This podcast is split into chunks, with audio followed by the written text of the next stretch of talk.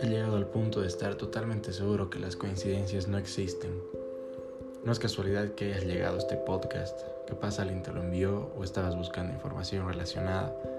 No te conozco, no sé quién eres y no creo tener todas las respuestas al problema que estés pasando, pero quiero que escuches bien y entiendas el siguiente mensaje. Lo siento. La situación que pasaste lo que sea que te hayan hecho, no te lo merecías. Nadie se lo merece. Y si no te lo dijeron, ahora te lo digo yo. En serio, perdón. De la humanidad, del universo, para ti, lo siento mucho. Aquí está tu mente y aquí está tu corazón. Para que puedas llegar a calmarte, tienes que meditar, Tienes que dejar de pensar, dejar tu mente en silencio. Yo entiendo que esto has escuchado a menudo, muchas veces lo has debido escuchar. Y lo cierto es que no sabes cómo hacerlo, porque nadie te lo dice. No encuentras a alguien que te muestre ese camino. Y de entrada te digo que yo sigo aprendiendo cada día, que no sé, pero puedo compartirte algunas cosas que me han servido. ¿Recuerdas esa analogía de la película Matrix?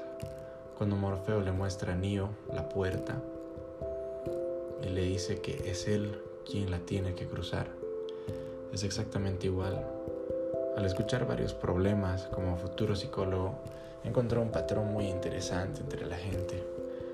Y es que ellos cuentan su problema y a la vez saben, ellos saben cómo solucionarlos. Tú sabes. No te autosabotees. Sabes lo que tienes que hacer. Me encantaría poder hacerlo por ti y ayudarte más, pero tienes que hacerlo sola, tienes que hacerlo solo, por tu propia cuenta. No busques respuestas de preguntas que todavía no has experimentado. Esto tenlo muy en cuenta. No busques respuestas de preguntas que todavía no has experimentado. Es correcto que no te merecías nada de lo que te pasó, pero tampoco te mereces cosas buenas. Nadie se merece simplemente por el hecho de ser lanzado al universo. No te mereces nada por haber sido escupido al mundo. Hay que trabajar y hay que ganárselo.